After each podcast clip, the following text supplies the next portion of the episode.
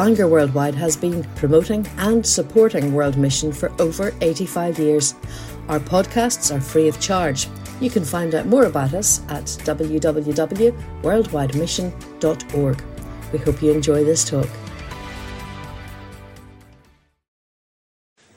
Amen. Thank you very much, everybody. We've heard uh, from Billy on Broken Hearts, Broken Lives from Bethel, and uh, the title I've been given is Broken Hearts from Burundi. And uh, you'll see the map coming up here. I don't know how many of you know about Burundi. It's a very insignificant country in the world. It hasn't got diamonds or oil or anything, and yet it's, although it might be forget, forgotten on the international arena stage, it's very much remembered by God.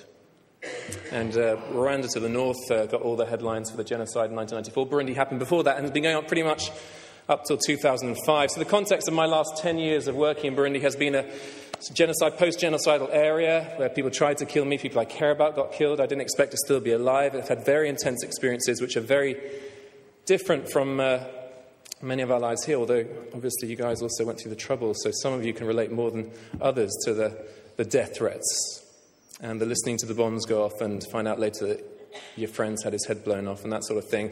We ended up setting up a charity called Great Lakes Outreach. This is just giving you a context to what I'm going to be sharing this evening. Next slide, please. And uh, basically, it's, it's just identifying the best local people. I think a missionary's job is to do himself out of a job and to train up the local people who are much better at it than us anyway. It's their country, their culture, their proverbs, that sort of thing. And so my vision has been to get behind incredible leaders of integrity and gifting and see them transform the nation, and we are seeing it happen.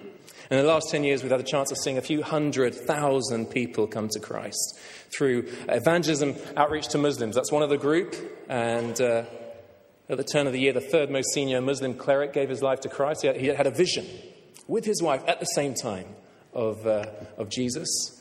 And uh, he got baptized on the Tuesday. On Wednesday, the, the, the, Muslims came to force him to lead prayers in the mosque, and he's been in hiding ever since. It's not easy at all. Papa Seth, one of our uh, evangelists two Muslims, was shot, was murdered in front of his wife and two kids. That's one of the seven groups we support. I've worked under Scripture Union and uh, seen extraordinary blessing there. Outreach uh, to, on, to schools, on campuses, Barbary Notes, pastor training, AIDS project. We've had a street kids project we've been supporting. We've built uh, several schools, orphanages. So it's been amazing how it's come out of virtually nothing. And yet the Lord has honored the commitment of his people who are willing to die. And, and I think that's a, a, prerequisite to authentic biblical discipleship, is being willing to lay down our lives uh, to see the kingdom of God come. It's been my privilege to work alongside a whole load of people uh, who do that pretty routinely in a, in a, war zone conflict. Now, just a quick plug on a, if you, if you resonate with what I'm sharing tonight, my heartbeat is a call to radical discipleship. And this More Than Conquerors, a number of you have already read it already. There's, there's 13 chapters in the book. There's also a DVD with 13 films on it, a la Nooma, those of you know Nooma. And I'd love you guys to grab that at the end of the bookshop there. The, the, uh, the books, uh, whatever, six quid or something, the DVDs, 13 quid. And uh, use them in home groups and, and stir each other up, iron sharpening iron, so that we don't settle for a diluted gospel, which is largely what the Western church has become. It's a, it's a lowering of the bar, invariably seeking all blessings at no cost, and it's not what Jesus died for. It's not authentic. And I think because you're here this evening, that's not what you're aspiring to either. So do grab that afterwards. Now, just to give you an idea, one of the seven groups, this is what's going on as of Saturday. So the next picture shows a guy called Onesphore. And Onesphore, this is what we did last year. Last year, at this time of year, we sent out 436 young radicals. I wonder who of you would be willing to do this into the bush for two weeks. And they didn't know where they're going to sleep. They didn't know what they're going to eat. They didn't know whether they'd be well received or, or, or rejected or persecuted. But they went out there to be Jesus' hands and feet and mouthpiece. And in two weeks of saturation evangelism, they led dozens of Muslims to Christ, dozens of witch doctors to, to Christ, whole communities were transformed, churches were planted, and those things kind of don't help us to get it. So let me tell you a few stories. In one area, a lady said, Go away. We don't want to listen to you. We're not interested in your Jesus. And then she said, We'll listen to you if you heal this demon possessed girl. Well, there's the challenge, isn't it? Don't just talk a good game. If you want us to listen to you about your Jesus, heal this demon possessed girl. So they did. They gathered around her. They prayed over her in Jesus' name. All those demons were cast out. On the spot, the antagonistic lady and 20 people gave their lives to Christ. You see, you would, wouldn't you, when you saw the higher power?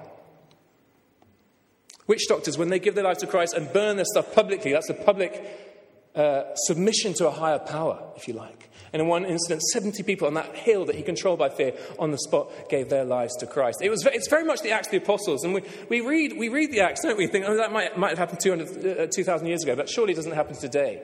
But those guys will do starting this Saturday. And I want you to pray for it. This Saturday, we are sending not 436 last year, but 600 young radicals to go and be Jesus' hands and feet. And they will do the Acts of the Apostles. In terms of the casting out demons, getting their heads kicked in, that's authentic discipleship, isn't it? Facing persecution, being rejected, healing the sick, seeing many people come. Last year, in two weeks of saturation, strategic evangelism, they spoke one on one to 60,000 people, and 26,000 people chose to give their lives to Christ. But you see, that's a lot of very intentional, passionate, zealous evangelism, isn't it? That's a lot of man hours at it. So, uh, Acts the Apostles, down to the weird stuff, like, you know, in Acts 19, you've got uh, Paul who's, who uh, really naffs off the people that make uh, shrines to Artemis of Ephesians. Do you remember that? And so he gets falsely accused and gets put in prison and asked to leave the next day, shunted out. Well, that happened in Burundi, exactly the same as our guys. They converted a witch doctor. He's got together six of his witch doctor mates. They burnt their charms publicly. That really annoyed the people that made the charms. So they accused our guys and they got put in prison. That's Ephesians, Acts 19, isn't it? And then the next day, the, the police released them from their cell and they came out of the police station. And uh, a tornado suddenly sprung up and came towards them. And that the policemen were bricking themselves. So they legged it. And the believers stood their ground. This, this tornado came right up to them, split in two, destroyed both houses on either side. And then the policeman came back and said, Who is your Jesus? That's not Bangor Christianity, is it? But it is the same Jesus. Another instant, the, the, uh, the team were in this uh, witchcraft, uh, this witch doctor's den, dismantling all his jujus and fetishes and stuff, and he came rushing back in and said, What are you doing? Get out. And one of the lads carried on, and he, he's about to take the, the powder off the lintel on the door that that witch doctor used to curse people and kill them. And I don't know if you struggle to believe this stuff, but you don't at all when you've been in Africa for any length of time. And so, as the young lad was about to touch the powder, the witch doctor screamed, Stop, stop! If you touch that, we will all die. And the young lad carried on and he took that powder. And they all died. No, they didn't. they didn't all die. And because they didn't all die on the spot, that witch doctor fell to his knees and gave his life to Christ. Now, I hope that challenges us. Now, could that happen here? I mean, obviously, we're in less fruitful mission fields here, aren't we? People aren't as receptive to the gospel. But I found it profoundly challenging how willing they are to step out of their comfort zones, how willing they are to face rejection, how bold and, and passionate in their convictions they are that Jesus is the only way, the truth, and the life. That the power of the name of Jesus to, to deliver people, to heal them, to set them free from the shackles of sin, the guilt, the, the oppression that they're living under. And that same Jesus is needed here, isn't he? Amen? And so I'd love you to pray. And by the way, wherever I go, whenever I get the chance to speak publicly, I always say, wherever I go, I do not want your money. This is not about an appeal for money, but I would love you to pray. So on Saturday, literally this Saturday, for the next 10 days, 600 youngsters will be out there in the bush. And please pray. Because Onesphore, who runs this, the guy on the slide, he, he said every year that you've asked for prayer, we've been covered and we've had less opposition, less people arrested, that sort of thing. So will you pray? And if you are willing to pray, and in general, I've put a number of sheets of paper all over the place, could you start circulating them now and just sign up your email? And what it will mean is in about a month's time, I'm going to give you the feedback. And every couple of months, no one's forced to sign up, but please get those papers circulating. And then the benefit I'll leave, I'll get leaving here is knowing we've got a few more hundred prayers. And our whole work has been so staggeringly fruitful and society shaping because of the prayer. That's one of the partners. We've got seven partners. One of them is uh, very much involved. Uh, we're involved with Langham Partnership and uh, their training of students, the local IFES branch, and uh, equipping leaders to transform that nation. It's been, it's been very, very exciting. I'm not doing this as a lone ranger. In fact, I went out as a single nutter, maybe, and I expected to die, and, I, am still alive. And uh, now the Lord's given me a beautiful wife and uh, the gift of children. And that's been fabulous to share the journey with someone after a, a, a lot of, uh, well, lonely years of just going it alone in a sense. Now, just look at my daughter there. I named her after the next picture. So I named her after this girl. This girl was an abortion. So this girl, she started her life thrown away down a toilet. Now, a toilet in half the world, Africa particularly, is a pit latrine, a hole in the ground. So this girl was a, was a discarded piece of flesh, and she was thrown away, and she landed down in the filth. And someone must have been about to go to the loo and, and seen something move or shimmer down there in the filth, and they fished her out, and somehow this discarded piece of flesh was still alive. And she weighed two pounds. And she was fed through a pet tube like a little bird. She was cleaned off that filth, and now she's fine growing up down the road from me, and her name is Grace. Isn't that a fabulous name? That's what my daughter's called. We called her that because I want her to know that she's a gift. Uh, the biggest lesson I, have learned in the extreme context of a hell on earth place is that life is a gift. People have tried to kill me. People said they're going to cut out my eyes. That's the first time I said, Thank you, Lord, that I can see. And I'll speak as an Englishman as opposed to most of you who are Irish. You know, English people, our national pastime is moaning. We've got so much, and yet we always see the glass as half empty. And may those of us who are, whose natural propensity is towards the moaning on the spectrum, may we, may, we, may we hear that rebuke this evening. Rejoice in what you've got. Be grateful. Grateful people are happy people. And as I seek to challenge us in the few minutes we have this evening, please hear it. It's coming from a place of grace. That's, you know, you, you, you can give people guilt trips. Guilt is a cripplingly negative emotion, but gratitude is energizing and empowering. And why do I choose to lay down my life for the King of Kings? Because he did it for me. And because that eternal reward that I can't wait to get to all. And I hope you can echo Philippians 1:18 and following. For me to live is Christ, to die is gain. It's a win-win if we're flat out following Jesus Christ. Amen. Last couple of pictures before I kick in with what I really wanted to say. And that's basically just where I've been for the last year. I've had visa problems. And all I want to say on this is whether you go to All Nations, if you're interested in mission, or Redcliffe, or, or Belfast Bible College, or, or wherever it is, please don't undervalue training in mission. Because I'm on the ground out there, and loads of people come out, and, you know, they're well meaning, but they're total muppets. because they haven't realized that to be effective and communicate the gospel cross culturally, it's a whole different ballgame. So if you're interested in missions, get, get equipped before you go because my time at All Nations t- uh, equipped me. And as I've already said, one of the mantras I came out with was a missionary's job is to do himself out of the job. And the next picture shows one of the things we've done, which is it's called the King's Conference Center. It's the best conference center in Burundi. A strapline would be excellence in Jesus' name. Colossians 3.23, whatever you do, all of us say, whatever we do, work at it with all your heart as working for the Lord, not for men. And this is the best in Burundi. It reflects well on Jesus, the King of Kings. It's called the King's Conference Center. It employs 51 people. It's uh, generating tens of thousands of pounds in a crippled economy. The context is extraordinary to be recycled back into pastor training and evangelism and equipping the saints. And so I've kind of hopefully done myself out of a job there. That's been the target. And so, thank you for those who sign up for the emails. That's great because you will, you will get to hear more and more about this, this extraordinary journey that the Lord's taken us on. Now, I'm not to meant, meant, to be giving a preach, and, and uh, I, I'm usually into expository preaching, so I'm not going to do that. But this evening, I want to talk on the cost. If you had a subtitle to my title that was given to me, Broken Hearts, hyphen, I want to call it The Cost of Compassion.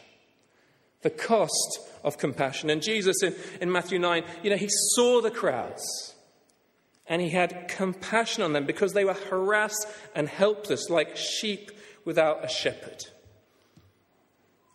So, in the time we've got remaining, I want to talk about the cost of compassion. compassion. Let me tell you a story. Let me read you a story. It's a true story. It comes from uh, Stop the Traffic.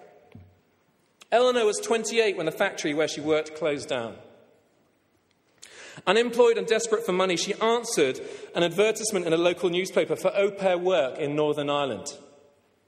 She met with her recruiter who helped her fill in some forms and told her that a visa would be arranged for her. She was asked to pay $700 deposit up front before travelling, which she did with support from her family. Eleanor, who believed she was tra- travelling legally, handed her passport over to her Moldovan trafficker at the start of the journey. Together they travelled overland by car, coach, and plane to Belfast via Prague, Spain, Germany, France, and Dublin. Eleanor realized she was traveling illegally when the traffickers gave her an Italian passport to use between France and Spain. And when she arrived in Belfast, Eleanor was told she owed the traffickers £20,000 in travel costs and that she would have to work as a prostitute and pay them back. She was taken to the red light district where she spent four months working seven days a week, having sex with up to 20 men a day in three different flats. She was allowed 15 pounds a day for food, cigarettes, and condoms, so she had to choose between her health or her sanity. She was told she would pay off her debt much more quickly if she gave special services, including having sex without a condom. She was locked in and only allowed out for work and was permitted no contact with other women. Eleanor was afraid. She was so afraid to say anything about her situation to the men who had sex with her, or even to the police who visited her flat on one occasion, as her traffickers had threatened to harm her family if she did. Eventually, she managed to escape by jumping out of a second floor window after being locked in the flat alone one day. Eleanor now suffers constant back pain from the injuries she sustained during her escape and is afraid to go out alone. Now, are any other of you struggling not to cry when you hear that?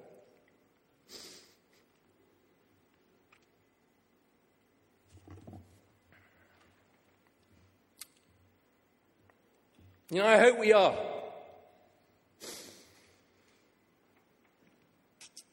I hope we are blessed with the gift of tears.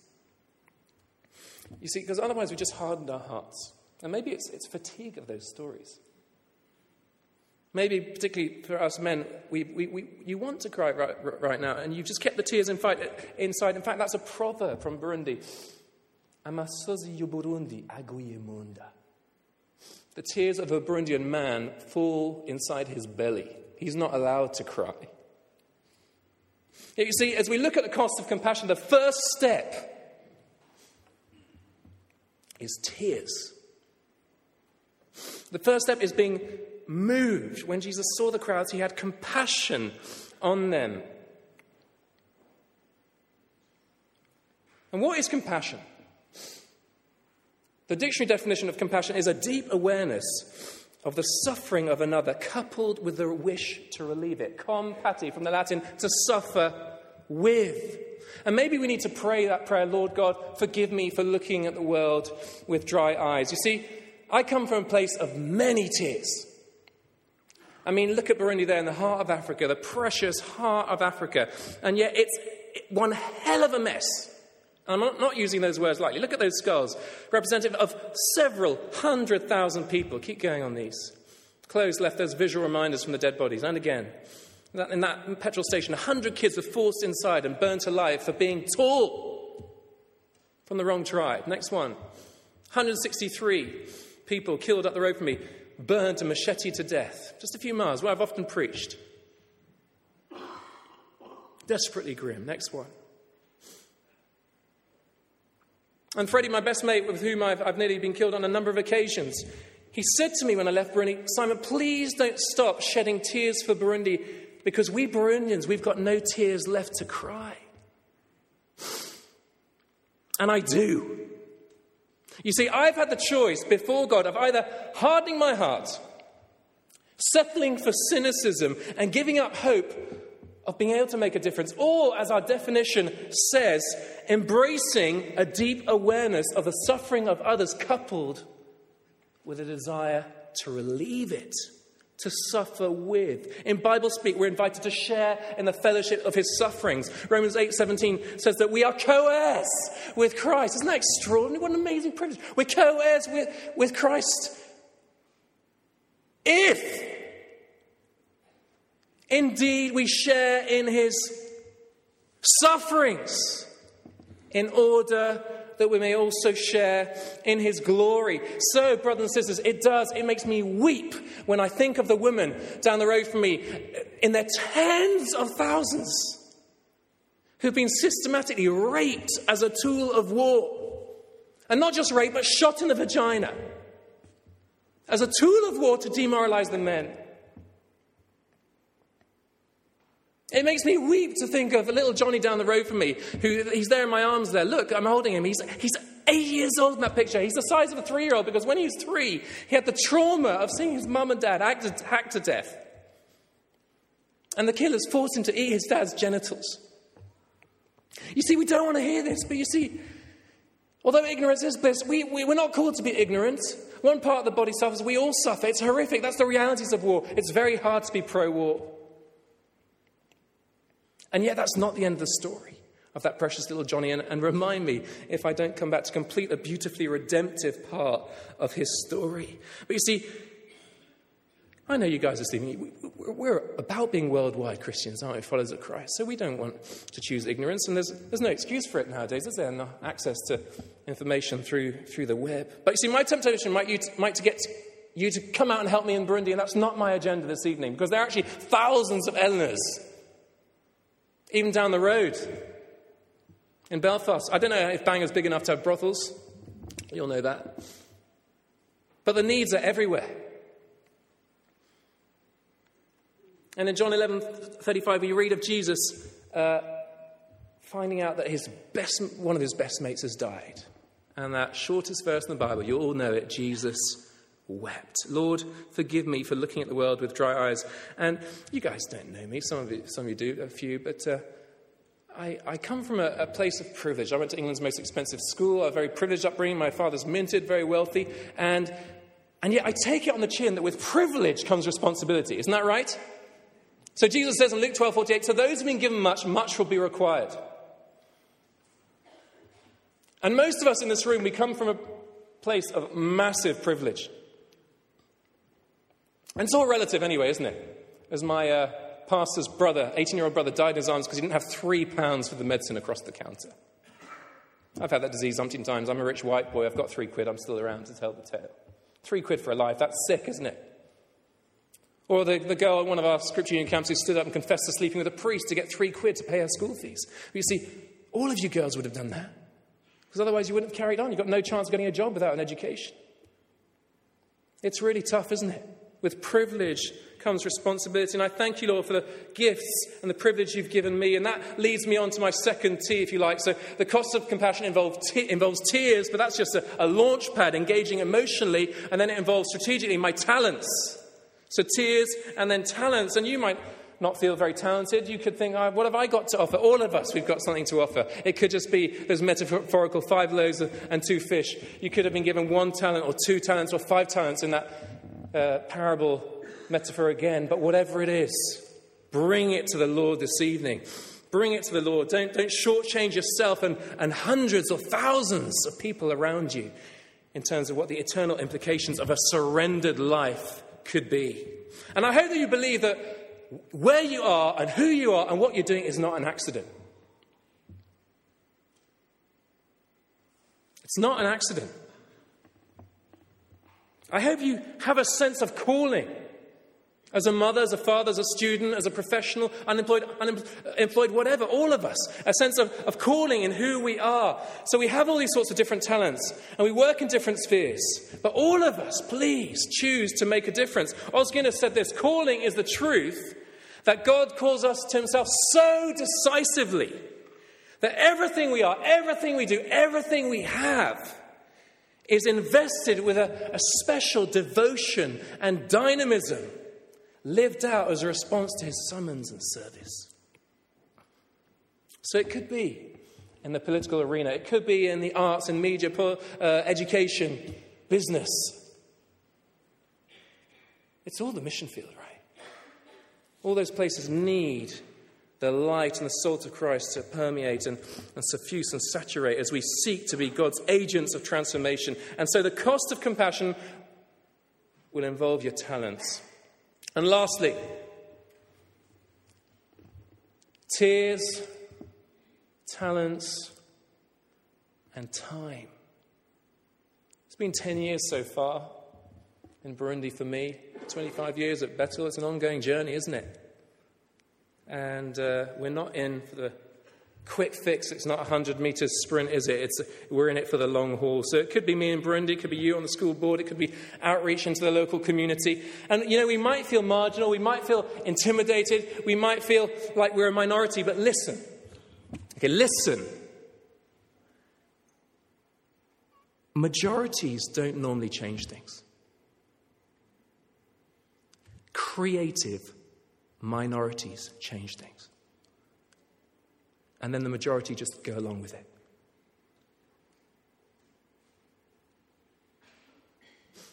As anthropologist Margaret Mead famously said, never doubt that a small group of thoughtful, committed citizens can change the world. Indeed, it's, it's the only thing that ever has.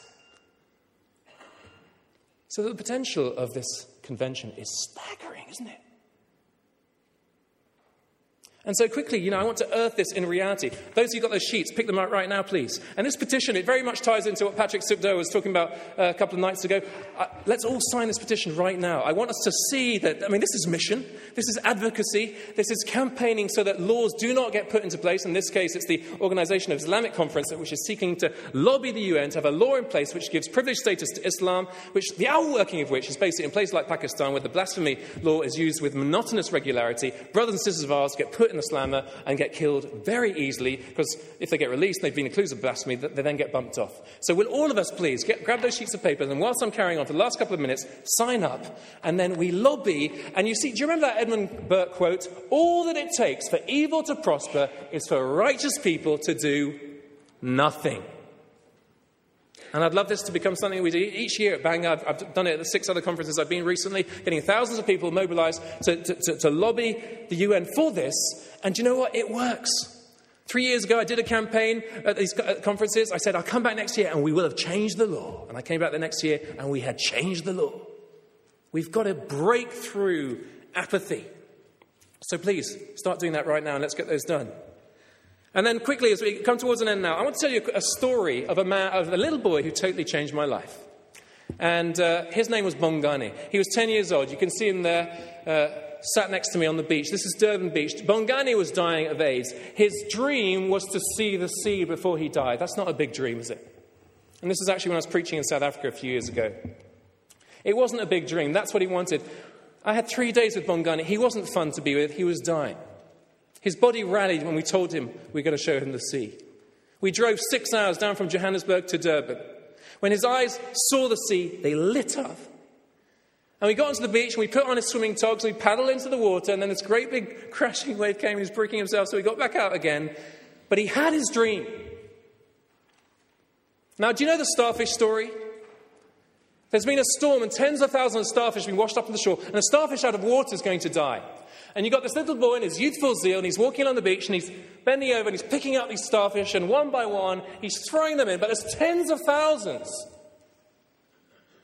So he's not making much of an impression. And that's what a cynical old person walks up and says to him Hey, give up. Look, there's tens of thousands. You can't make a difference. You're wasting your time. Give up. And the little boy listened respectfully. Then he bent over and he picked another one up. And he said, Well, it made a difference to that one, didn't it?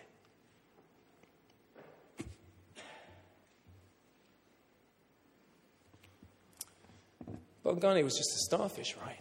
One of two million AIDS orphans in South Africa. Staggering statistic. I just want to bury my head in the sand. I don't want to know about that. But you see, Bongani totally got under my skin. As we were driving back to Johannesburg, it was cold in the back of the truck. He, he, rest, he sort of snuggled into the crook of my neck, this snotty nosed, husky lung little boy who was dying. And Anthony, the other side there, the, the big meathead, he, he, he, he'd flummoxed me with a question What's God's purpose with Bongani's life? And I, as I listened to his snotty nose and husky lungs that were basically dying and breaking down, I was broken because he wasn't a statistic. This is a little boy made in God's image of a massive worth, just like each one of us here. And what difference can we make? Please choose to make a difference. Please don't be a nice, respectable middle class person. That's not what Jesus died for. It's really not. That's a, a distortion of the gospel. You know, it was said of Doris, Dorothy Day that she loved the truth enough to live it. Romans 8 24 talks about the glorious hope we have, our adoption as sons, the redemption of our bodies. That's a staggering hope, isn't it? Our adoption as sons, the redemption of our bodies. Who else has got that hope? Some of you look at me like death warmed up. Have you got that hope? It's an incredible hope. What, what, why aren't more people asking us about our hope? I think it's because we look like we hope in the same stuff that they do.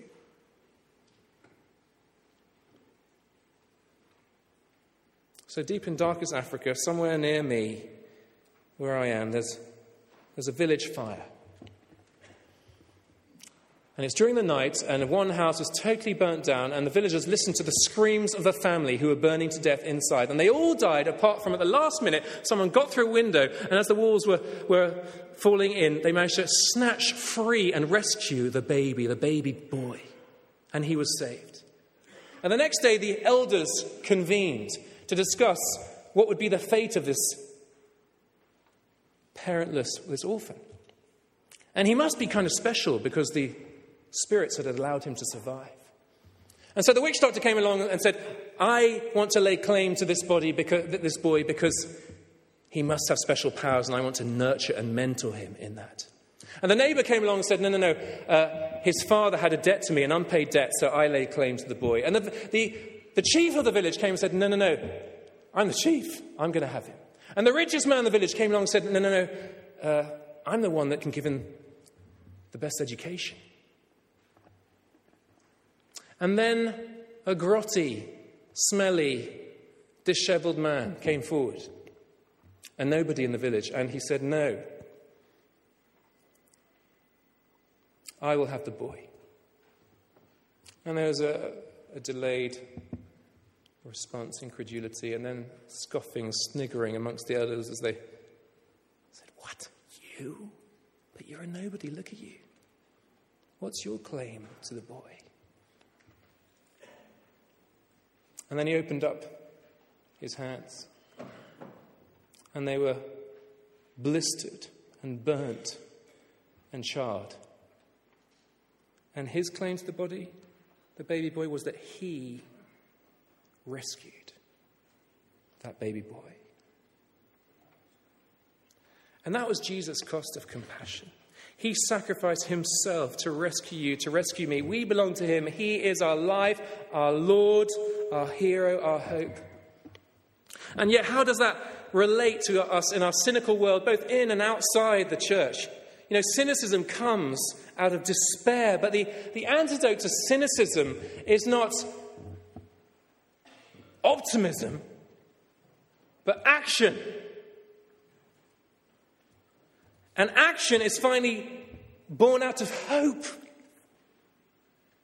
And the hope we have is in Jesus Christ, whose scarred hands reach out to you, they reach out to me, they embrace us.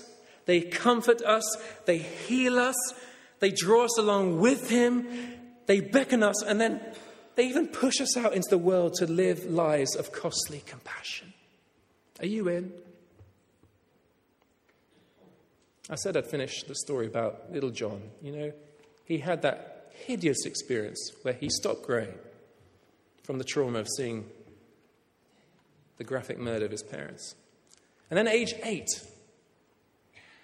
he understood, or he, by faith, enacted uh, and obeyed what Jesus said about love your enemies. Bless those who persecute you. If, you. if you won't forgive, you won't be forgiven. And if you forgive, you will be forgiven. And you know what happened when he forgave? He started growing again. Literally. Physically growing again. As well as spiritually, emotionally, metaphorically. That's the power of Jesus. That's the power of Jesus in Burundi. That's the power of Jesus here in Bangor.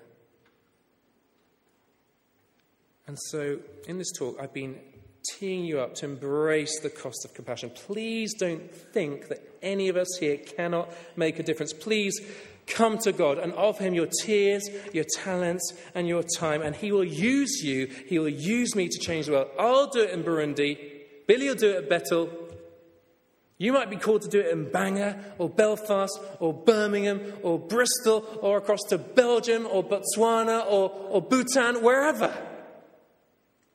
But what we can't do is, is get to the end of our lives and, and be sat there in a recliner with a shriveled soul and think, I just missed it. I played it safe. I've got all this stuff, I'm not going to take any of it with me, and I just didn't have the courage to step out and embrace the extraordinary, costly, authentic, challenging, beautiful adventure of faith. So that's the offer for each one of us this evening. It's not a soft sell, it will cost you. It will cost you tears, your talent, and your time. And what are you waiting for? What are we waiting for? Who are we waiting for? We are the ones we've been waiting for.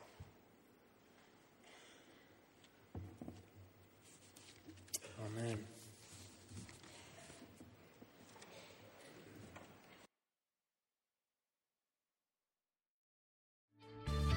We trust you've enjoyed this podcast. If you'd like to make a donation to support the work of Bangor Worldwide, please visit www.worldwidemission.org/donate.